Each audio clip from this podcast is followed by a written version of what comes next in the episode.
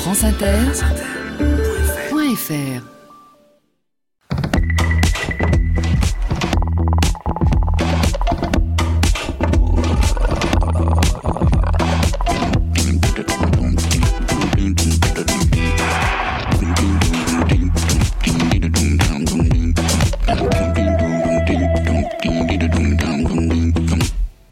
Bonjour à tous, et tous mes vœux pour une bonne et heureuse année. Sur les épaules de Darwin, sur les épaules des géants. Se tenir sur les épaules des géants et voir plus loin, voir dans l'invisible, à travers l'espace et à travers le temps. Tenter de percevoir et de ressentir la splendeur de la nature, l'étrange et extraordinaire diversité du monde vivant qui nous entoure, qui nous a donné naissance, et qui n'a cessé de faire émerger, comme le disait Darwin, à partir d'un début si simple, l'infinité des formes les plus belles et les plus merveilleuses. La nature, natura, ce qui est en train de naître, ce qui n'a cessé de renaître sous des formes toujours nouvelles, ce qui n'a cessé de se transformer, de se métamorphoser. Mais qui est ici, maintenant, avec nous ? Demande Carl Safina. C'est dans un beau livre publié en deux mille quinze, et pas encore traduit en français, « Beyond Words, What Animals Think and Feel », au-delà des mots, ce que les animaux pensent et ressentent. Carl Safina est titulaire de la chaire Nature et Humanité et professeur au Centre des sciences de la mer à l'université Stony Brook, dans l'État de New York. Qui a été ici, avec nous, durant notre existence ? Cette question nourrit une remémoration continuelle, un souhait de ne jamais oublier. Qui est ici, maintenant, avec nous ? Il parle des animaux, des grands mammifères, des éléphants au Kenya, des loups dans le parc national de Yellowstone, dans le Wyoming, des orques et des dauphins dans l'océan Pacifique. Nous ne connaissons d'eux, dit-il, que la surface. La vraie plénitude de leur vie nous demeure un mystère. Et pourtant, et pourtant nous avons tant en commun. Des racines communes, un lien peut-être négligé. Nous sommes tellement semblables sous la peau. Quatre membres, des os, les mêmes organes, les mêmes origines, et tant d'histoires partagées. Et entre la première inspiration et le dernier soupir, nous nous engageons dans une quête commune, vivre, élever nos jeunes, survivre aux dangers, trouver une place dans le monde, faire ce qu'il faut du mieux que nous en sommes capables pour ressentir pleinement le mystère et la chance que nous avons de vivre. En exergue, Carl Safina a placé deux extraits de livres qui célèbrent la splendeur et la plénitude des animaux qui nous entourent. Le premier avait été publié en dix-huit cent soixante-neuf. C'est l'Archipel malais, un livre dédié à Darwin dans lequel Alfred Wallace raconte ses expéditions et ses découvertes dans l'archipel indonésien, en Malaisie, dans la Nouvelle-Guinée et à Singapour entre dix-huit cent cinquante-quatre et dix-huit cent soixante-deux. Wallace, qui avait élaboré en dix-huit cent cinquante-huit dans les îles Moluques, dans l'archipel indonésien, durant des accès de fièvre et de frissons provoqués par une crise de paludisme, une théorie de l'évolution du vivant semblable à celle que Darwin avait élaborée et gardée secrète durant vingt ans.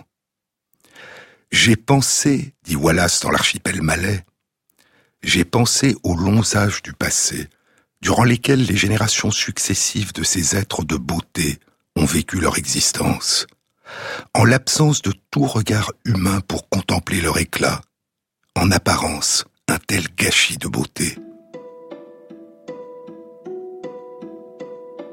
Mais les êtres vivants n'ont pas été faits à l'intention de l'homme. Leur bonheur et leur joie, leurs amours et leur haine, leur lutte pour l'existence et leur vie n'ont de relation qu'avec leur bien-être et leur perpétuation. Le deuxième extrait est un passage d'un livre qui a été publié soixante ans plus tard, en dix-neuf cent vingt-huit, « The Outermost House », la maison la plus lointaine, de Henry Beston, un écrivain naturaliste, observateur et poète de la nature. Nous considérons les animaux avec condescendance pour leur incomplétude, pour leur destin tragique d'être tellement en dessous de nous. Et en cela, nous nous trompons. Nous nous trompons grandement, dit Beston. Car l'animal ne doit pas être comparé à l'homme. Dans un monde plus ancien et plus entier que le nôtre, ils vont dans la plénitude, dotés de capacités sensorielles que nous avons perdues ou que nous n'avons jamais eues, vivant auprès de voix que nous n'entendrons jamais. Ils ne sont pas des frères, ils ne sont pas des subordonnés. Ils sont d'autres nations, prises avec nous dans le filet de la vie et du temps, prisonnières comme nous de la splendeur et des travaux de la terre. Mais, dit Carl Safina, tous les animaux que les parents humains peignent sur les murs de la chambre de leurs enfants, toutes les créatures peintes dans les tableaux qui représentent l'arche de Noé, sont aujourd'hui en danger. Leur déluge, c'est nous. Ce monde vivant, étrange et merveilleux qui nous entoure, qui nous inclut et dont nous dépendons, ce monde vivant que nos modes de vie menacent et dont ils font disparaître des pans entiers, nous le connaissons encore si mal, si peu. Qui est ici, maintenant, avec nous ? Parfois, soudain, par hasard, nous vient une réponse inattendue. Et nous nous découvrons alors des voisins, de lointains cousins, qui nous étaient jusque-là demeurés inconnus. Une toute petite grenouille, de deux virgule cinq centimètres de long, qui vit dans une forêt tropicale au pied des montagnes de Talamanca, au Costa Rica. En février deux mille quinze, une étude publiée dans Zootaxa décrit cette petite grenouille, d'une espèce jusqu'alors inconnue. Sa couleur citron vert, sa tête et ses yeux blancs globuleux avec leurs pupilles noires horizontales font d'elle le sosie de Kermit the Frog, Kermit la grenouille des Muppets. Cette ressemblance l'a rendue tellement populaire dans la presse et sur les réseaux sociaux qu'elle a été surnommée la grenouille Kermit. « Je n'avais pas remarqué cette ressemblance, dit Brian Kubicki, l'un des chercheurs qui a fait cette découverte. Je suis content que cette espèce ait été l'objet d'autant d'attention dans le monde. » Car cette attention contribue à faire connaître les étonnants amphibiens qui vivent au Costa Rica et à faire comprendre la nécessité qu'il y a de continuer à explorer et à étudier les forêts tropicales de ce pays. C'est une grenouille Hyalinobatrachium, batracien de verre en latin. Ces étranges grenouilles de verre, dont la peau et la paroi du ventre sont transparentes, laissant voir à l'intérieur les organes, le cœur, le foie, le tube digestif. Brian Kubicki a donné à cette petite grenouille le nom de Hyalinobatrachium dianae, la grenouille de verre de Diane, en l'honneur de sa mère, Janet Diana Kubicki. La petite grenouille de Diane vit la nuit, dans la canopée, sur la cime des arbres. Et le chant de séduction des messieurs à la recherche d'une compagne est différent de tous les appels connus de grenouilles. C'est un long sifflement étrangement métallique qui ressemble à l'appel d'un insecte. Ce qui explique peut-être pourquoi cette toute petite grenouille était jusque-là passée inaperçue. En mars deux mille seize, une autre petite grenouille, vert olive, d'une espèce jusqu'alors inconnue est décrite dans une étude publiée dans PLOS ONE. Elle a été découverte non pas dans la nature, mais de manière inattendue en plein centre d'une ville. La ville de Dhaka, la capitale du Bangladesh, l'une des villes les plus peuplées du monde. Et la petite grenouille a été nommée Zakerana Dhaka. Mais certains des animaux dont nous découvrons soudain l'existence habitent des régions beaucoup plus mystérieuses, encore peu explorées, les océans, qui recouvre plus des deux tiers de la surface de notre planète. Au mois d'août deux mille seize, la découverte de deux espèces de poissons jusqu'alors inconnues est publiée dans PLOS ONE. Ils ont été pêchés dans l'océan Pacifique Sud, à moins de cinq cents mètres de profondeur. Les deux espèces ont été nommées Monacoa niger et Monacoa griseus. Monacoa niger a été pêché au large de l'archipel des îles Samoa, en Océanie, et Monacoa griseus, au large de la Nouvelle-Zélande. Ils font partie de l'étrange famille des Opisthoproctidae. Les poissons Monacoa niger et griseus, comme d'autres membres de cette famille, émettent de la lumière à partir d'un organe lumineux, un photophore. Leur photophore est situé à l'extrémité inférieure de leur tube digestif, dans leur derrière. C'est une ampoule rectale qui contient des bactéries bioluminescentes, Photobacterium phosphoreum. La lumière produite par ces bactéries diffuse à travers les écailles ventrales du poisson et se projette sous lui. Et la contraction ou la dilatation de son ampoule rectale lui permet de moduler la luminosité. Cette lumière que projette le ventre des Monacoa niger et griseus leur permet de produire ce qu'on appelle une contre-illumination. La contre-illumination permet une forme particulière de camouflage dans les océans, un camouflage par la lumière. De quoi s'agit-il ? La lumière du soleil durant la journée, la lumière de la lune durant la nuit, diffuse à travers la surface de l'eau et ce faible faisceau de lumière va être interrompu par le dos du poisson monacoa. Et les prédateurs qui parcourent les profondeurs guettent ces ombres qui se découpent au-dessus d'eux. Mais lorsque le monacoa émet lui-même de la lumière au-dessous de lui, et module l'intensité de la lumière de telle manière qu'elle soit semblable à l'intensité de la lumière qui l'entoure, il ne projette plus d'ombre, et il peut passer inaperçu des prédateurs qui chassent au-dessous de lui. Il est probable aussi que les poissons monacoa utilisent leur photophore pour communiquer avec leurs semblables. La contraction de leur ampoule rectale leur permet de supprimer l'émission de lumière, et ils peuvent ainsi réaliser une succession de flashs lumineux, qu'ils semblent utiliser pour communiquer entre eux.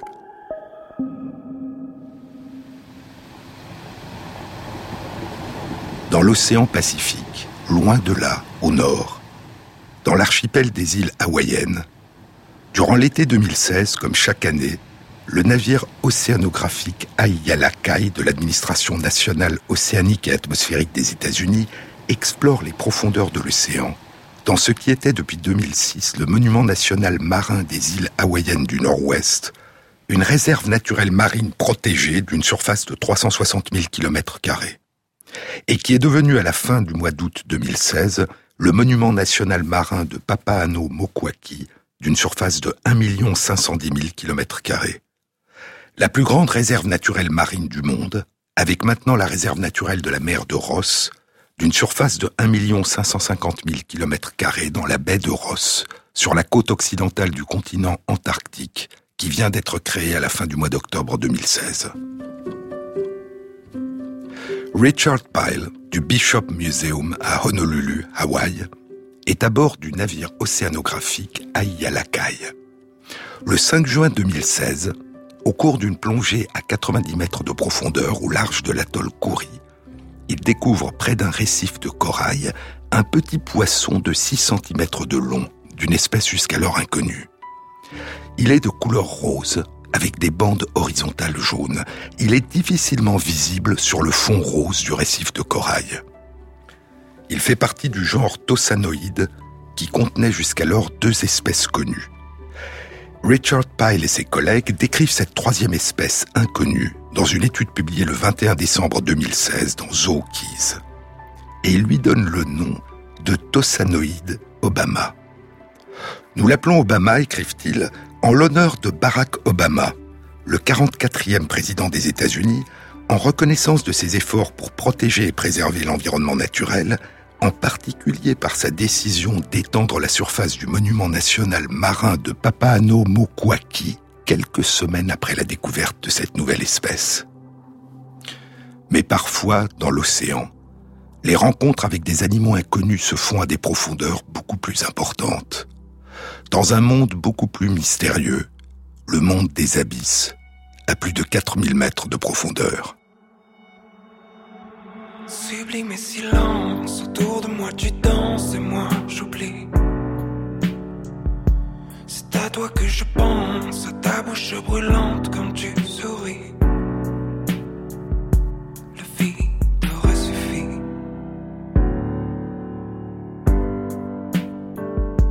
Le vide aurait suffi. Sublime et silence, autour de toi tout tremble et tout finit. C'est à moi que tu penses, à nos ivresses blanches où fuit Paris. Paris. Le Figaro aurait suffi.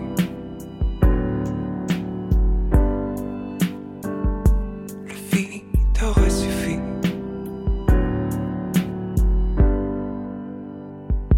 Mais je sais que tu restes dans les fleurs que je te laisse après la nuit. Violence et promesses, c'est tout ce que tu détestes, la mort aussi. Le vide aurait suffi.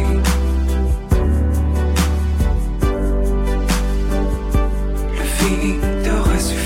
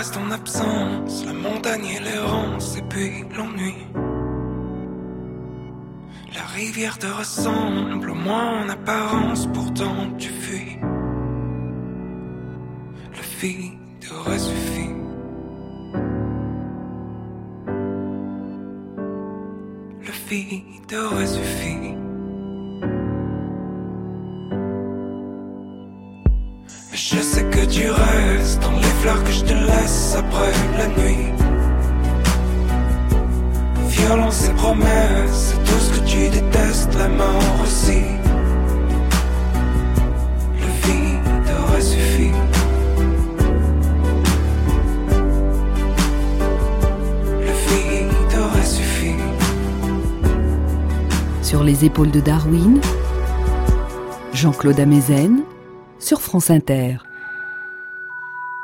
Le vingt-sept février deux mille seize, l'Okeanos Explorer, l'explorateur de l'océan, le navire océanographique de l'Administration nationale océanique et atmosphérique des États-Unis, commence sa première saison d'exploration sous-marine de l'année.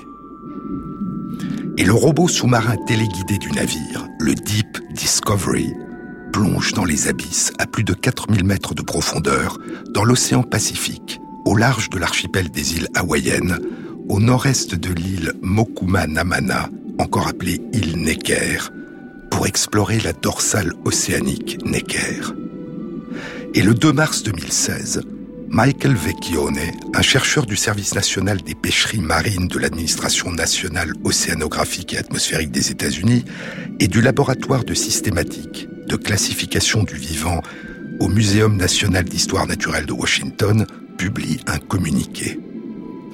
Le premier objectif de cette exploration sous-marine, dit le communiqué, était de recueillir des échantillons géologiques sur la dorsale pour déterminer s'ils ont la même composition que les échantillons qui avaient été auparavant recueillis sur les fonds océaniques proches de l'île Necker.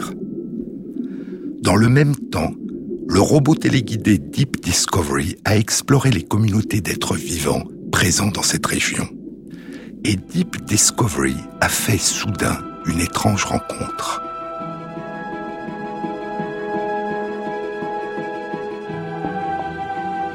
Alors que le robot téléguidé traversait une surface rocheuse plate, parsemée de sédiments, à quatre mille deux cent quatre-vingt-dix mètres de profondeur, dit Michael Vecchione, il s'est trouvé face à un petit octopode remarquable, assis sur une roche plate. L'apparence de cet animal était différente de tout ce qui avait été publié jusqu'alors. Aucun céphalopode de ce type n'avait été observé à une telle profondeur.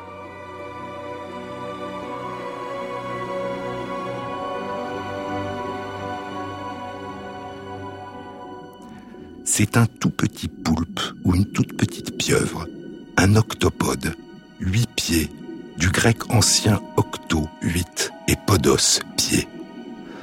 Il a une tête, deux yeux, un manteau, et ses huit bras recouverts de centaines de ventouses. Le tout petit poulpe, son manteau à une longueur de six virgule cinq centimètres, était posé sur une roche de basalte, plate, recouverte d'une fine couche de sédiments, sur le fond de l'océan, à quatre mille deux cent quatre-vingt-dix mètres de profondeur.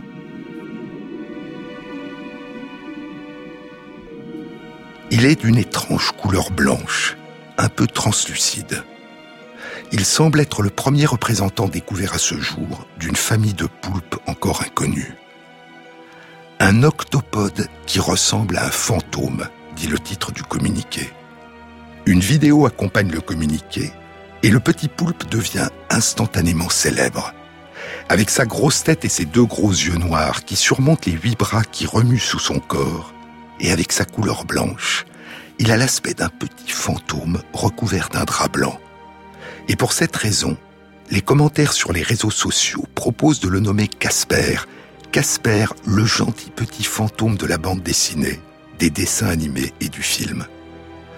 On n'a toujours pas trouvé de nom scientifique pour les petits poulpes de cette famille, et les chercheurs continuent pour le moment à l'appeler Casper.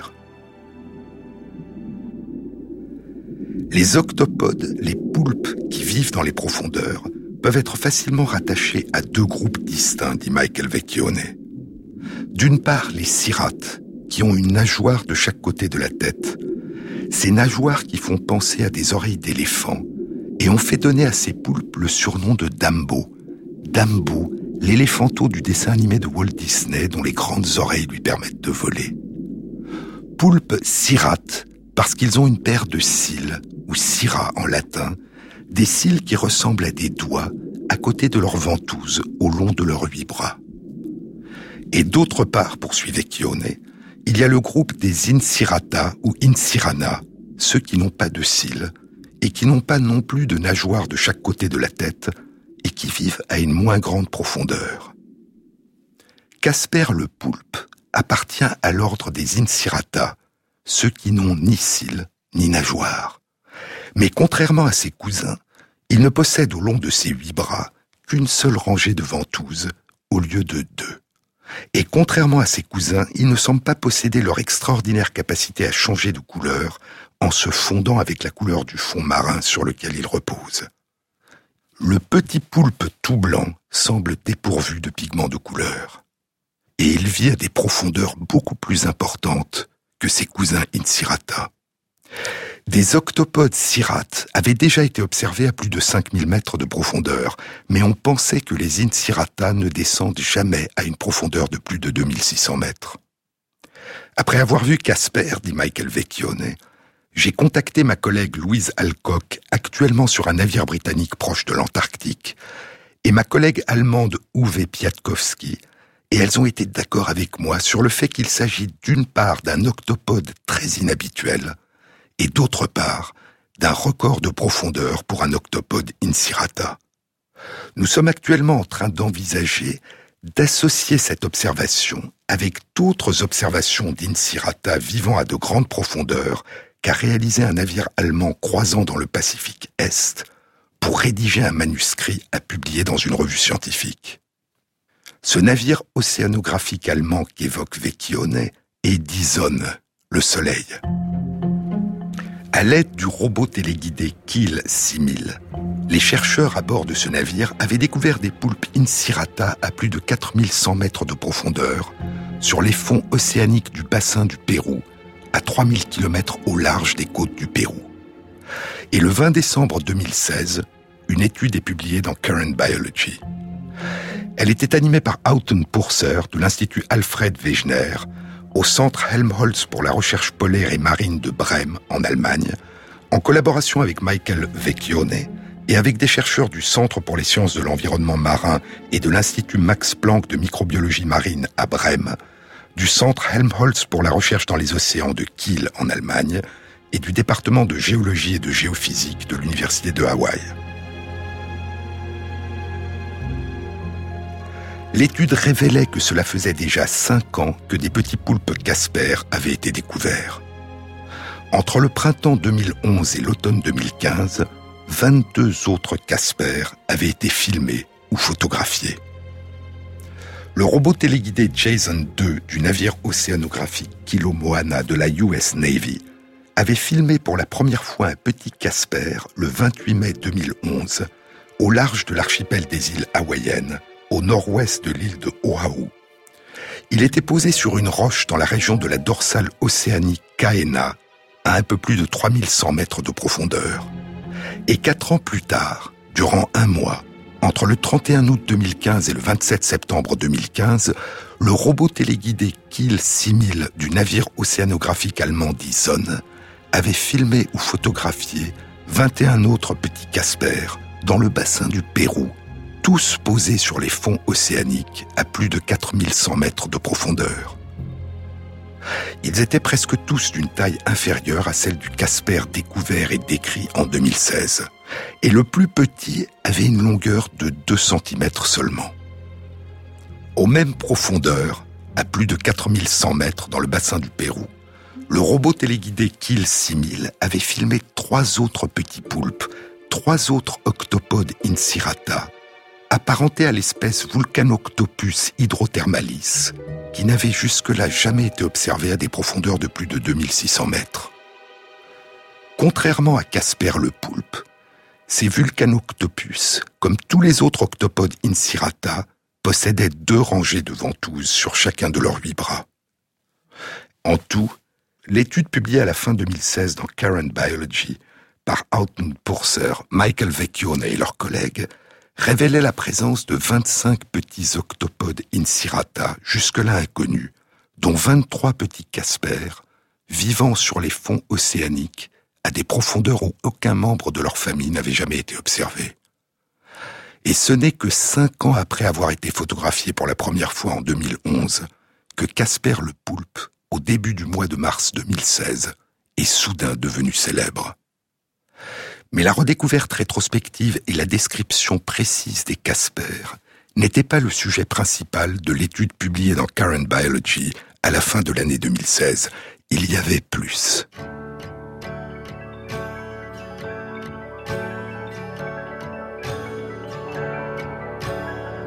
Sur les épaules de Darwin, sur France Inter.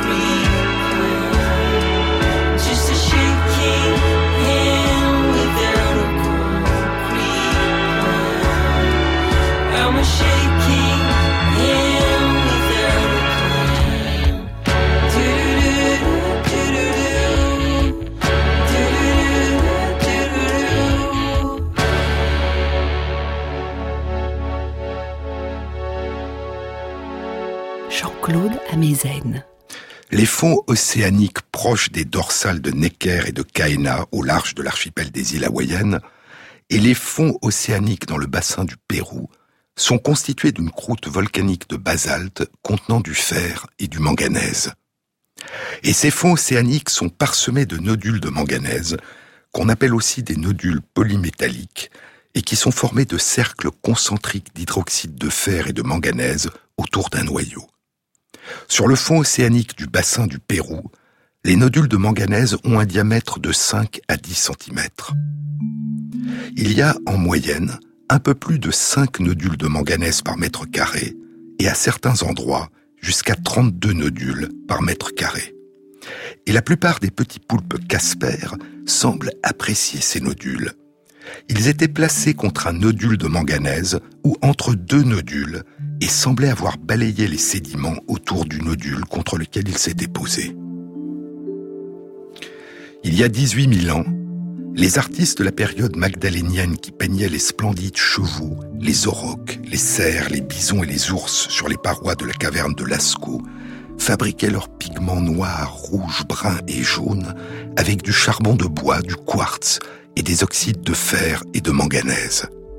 Aujourd'hui, le manganèse est utilisé par l'industrie pour la fabrication de l'acier, des alliages d'aluminium et des batteries de nouvelle génération.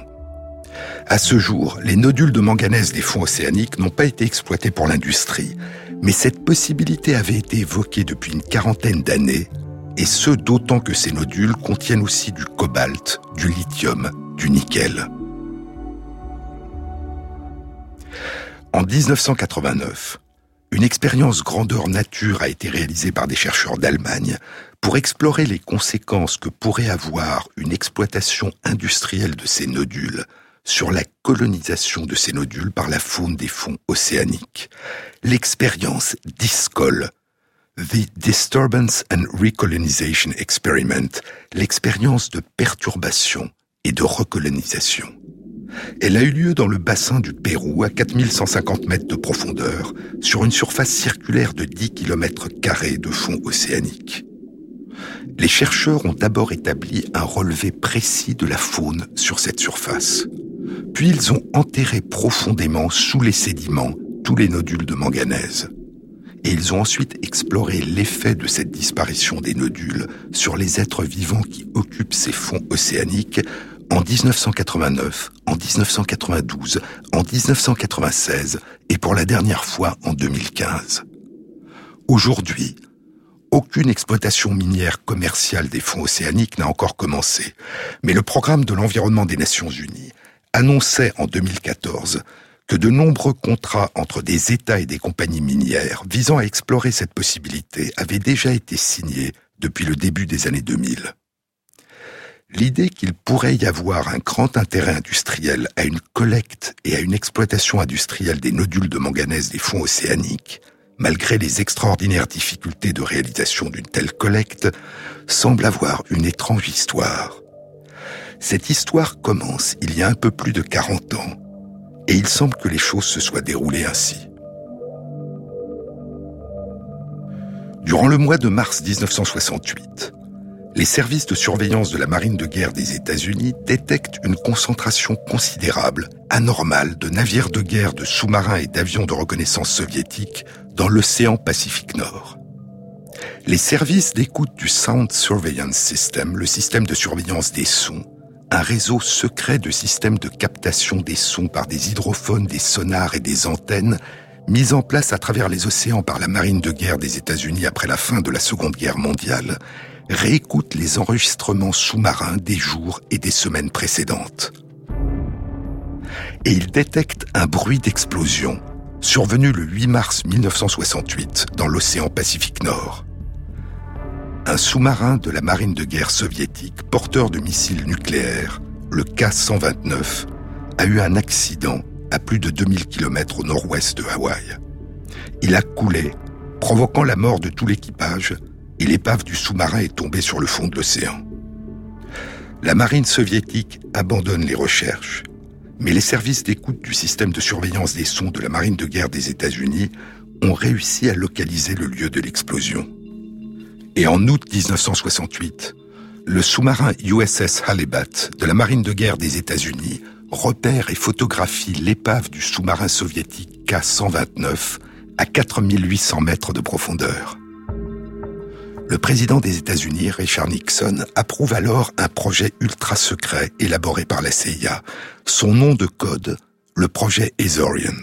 Son but, récupérer pour les étudier les missiles balistiques nucléaires soviétiques à bord de l'épave et récupérer les livres de code et les machines à décoder soviétiques.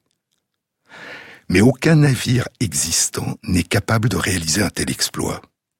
Il faut donc construire spécialement un navire qui soit capable de remonter l'épave du sous-marin qui repose à quatre mille huit cents mètres de fond, ce qui représente une difficulté extrême. Puis il faut qu'il puisse partir à la recherche de l'épave et la remonter sans éveiller les soupçons des soviétiques. Pour cette raison, la version publique sera que le navire est construit pour une entreprise maritime commerciale du célèbre milliardaire Howard Hughes.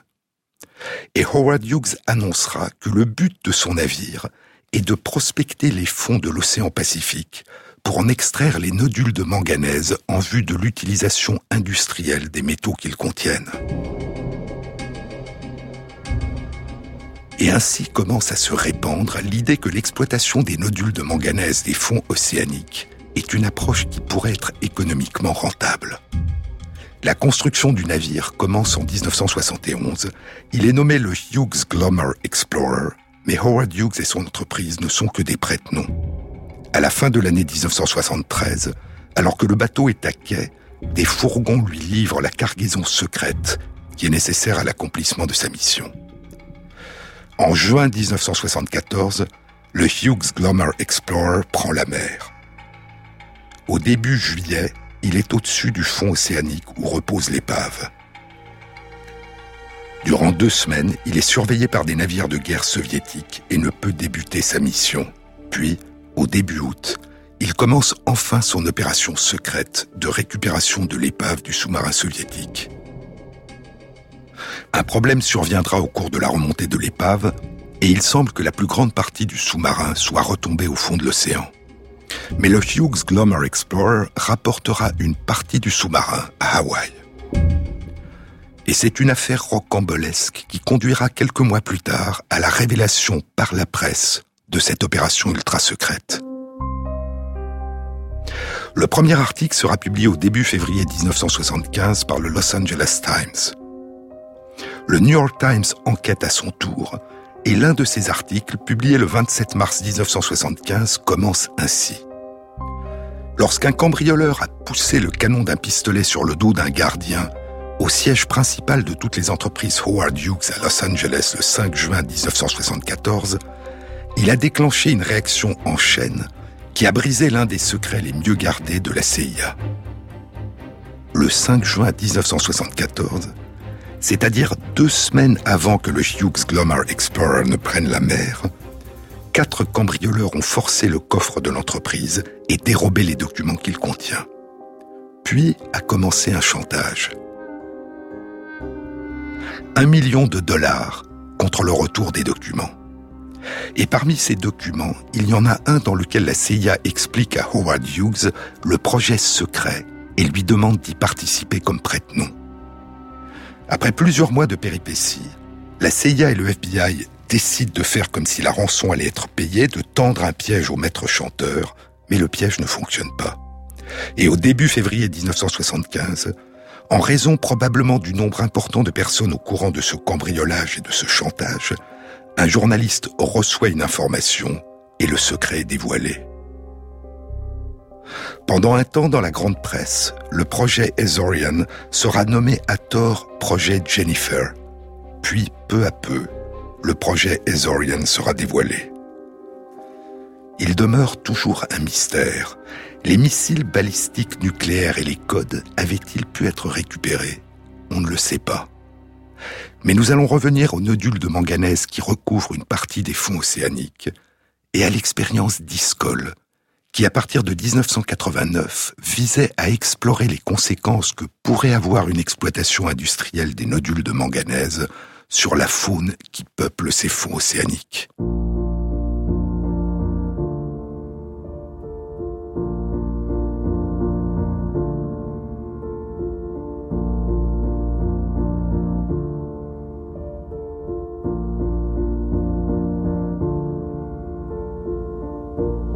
I swear it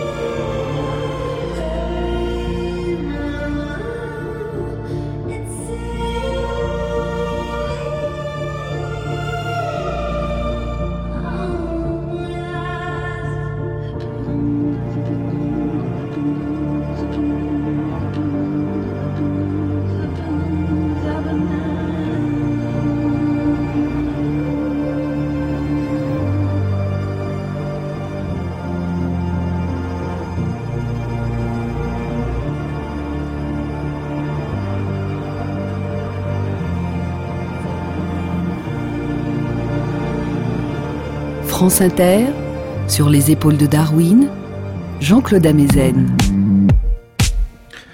C'est la perspective d'une exploitation industrielle des nodules de manganèse sur les fonds océaniques qui a été à l'origine en dix-neuf cent quatre-vingt-neuf de l'expérience scientifique allemande DISCOL, l'expérience de perturbation et de recolonisation des fonds océaniques dans le bassin du Pérou.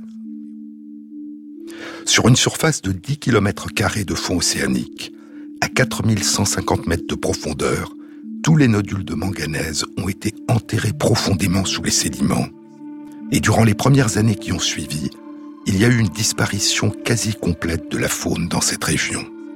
Puis, la biodiversité a commencé à se rétablir. Mais trente ans plus tard, lors de son expédition de deux mille quinze, le navire océanographique dit Zone constatait la persistance d'une absence de certains des animaux qui peuplaient auparavant ces fonds océaniques. Et notamment l'absence des éponges. Les éponges se fixent à ces nodules par une tige et attirent autour d'elles et sur elles d'autres petits animaux marins.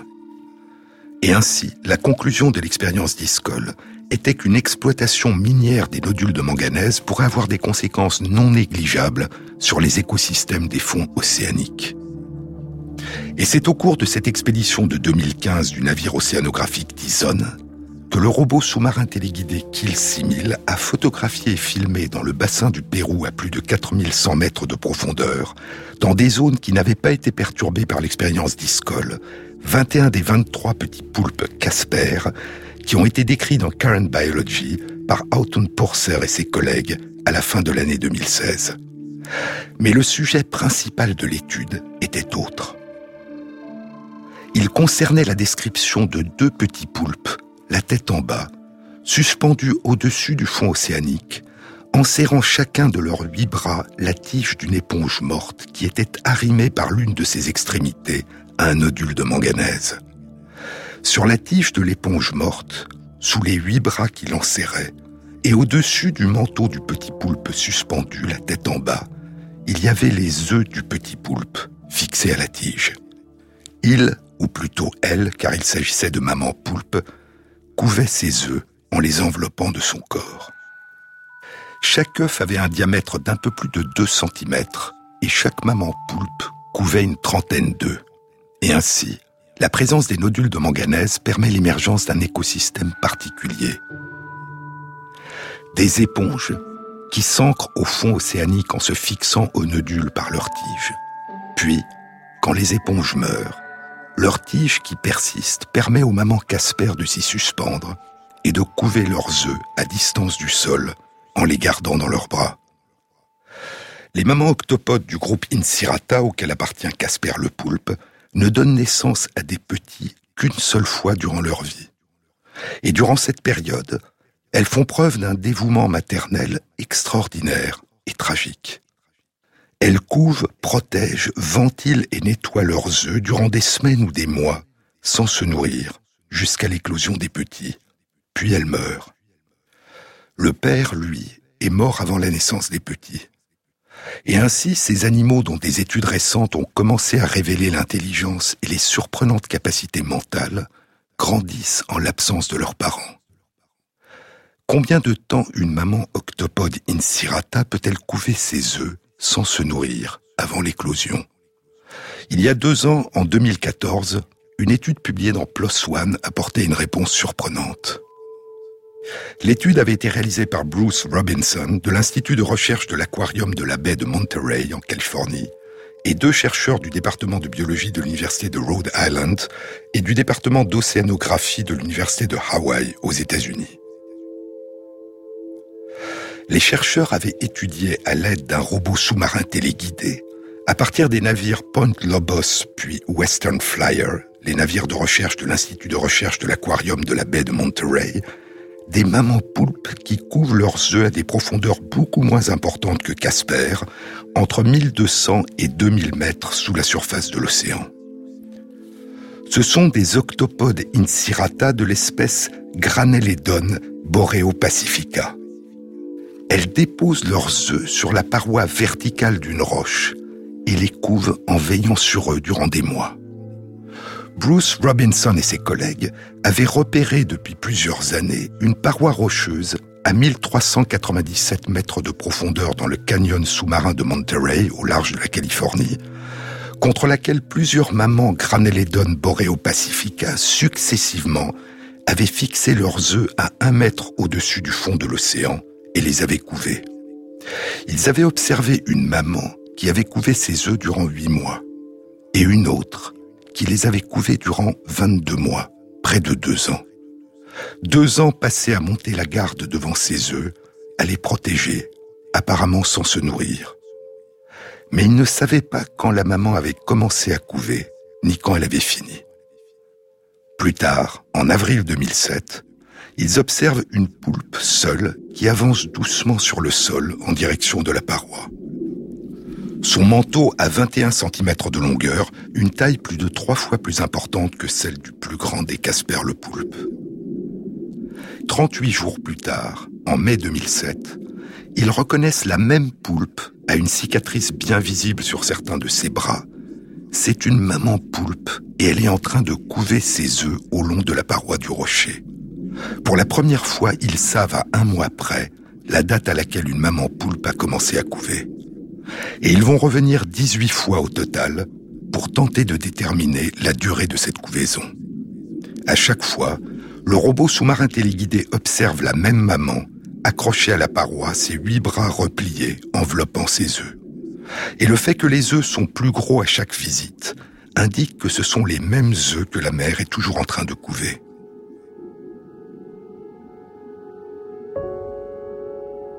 Au fur et à mesure que le temps passe, la maman semble vieillir.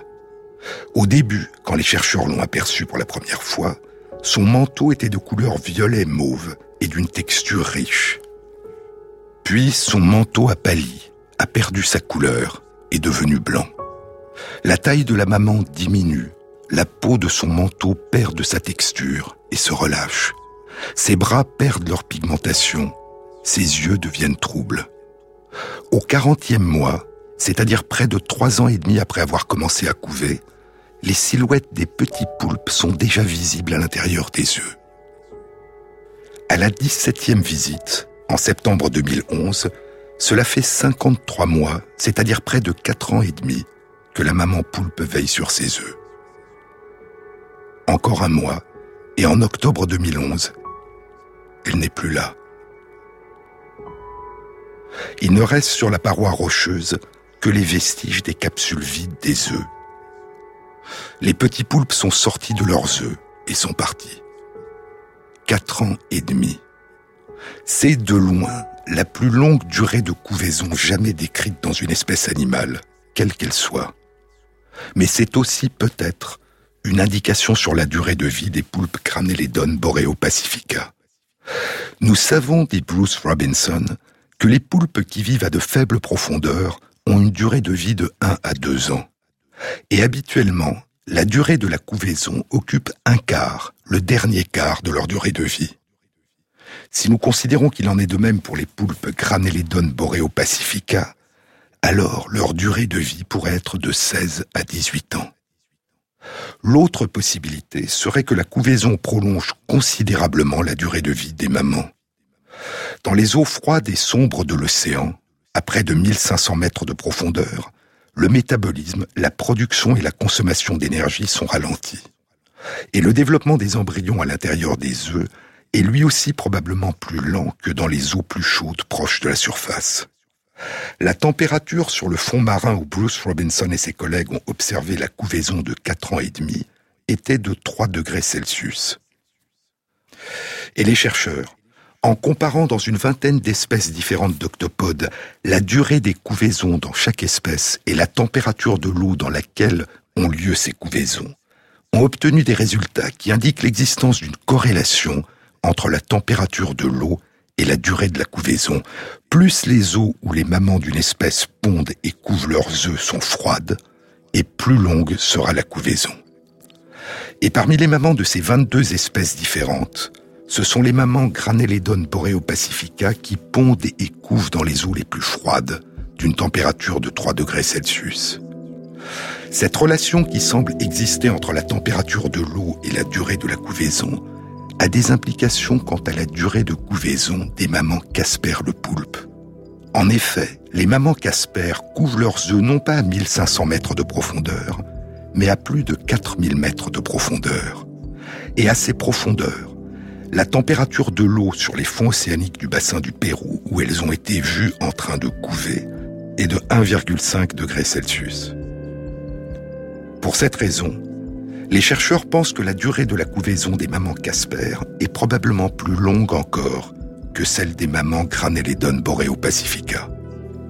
Et ainsi, dans les profondeurs des abysses, suspendues à la tige d'une éponge morte ancrée sur un nodule de manganèse, les mamans Casper veillent immobiles, portant et protégeant leurs œufs dans leurs huit bras sans se nourrir. Combien de temps ? Cinq ans, six ans, ou plus encore, personne ne le sait, attendant la naissance de leurs petits avant de disparaître. L'une des preuves les plus étranges et les plus bouleversantes de dévouement maternel, d'amour maternel dans le monde vivant.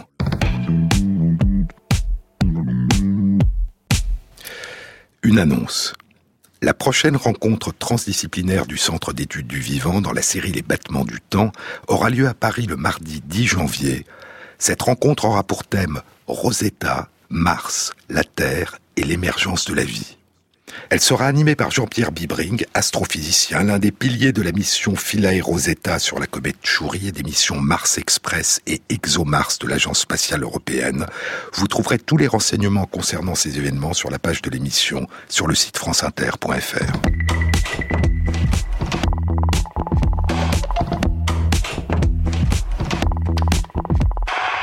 Cette émission a été réalisée par Christophe Imbert, avec à la prise de son Philippe Duclos, au mixage Rémi Quincet et Jean-Baptiste Audibert pour le choix des chansons. Et merci à Christophe Magère qui intègre sur la page de l'émission, sur le site franceinter point fr, les références aux articles scientifiques et aux livres dont je vous ai parlé. Bon week-end à tous. À samedi prochain.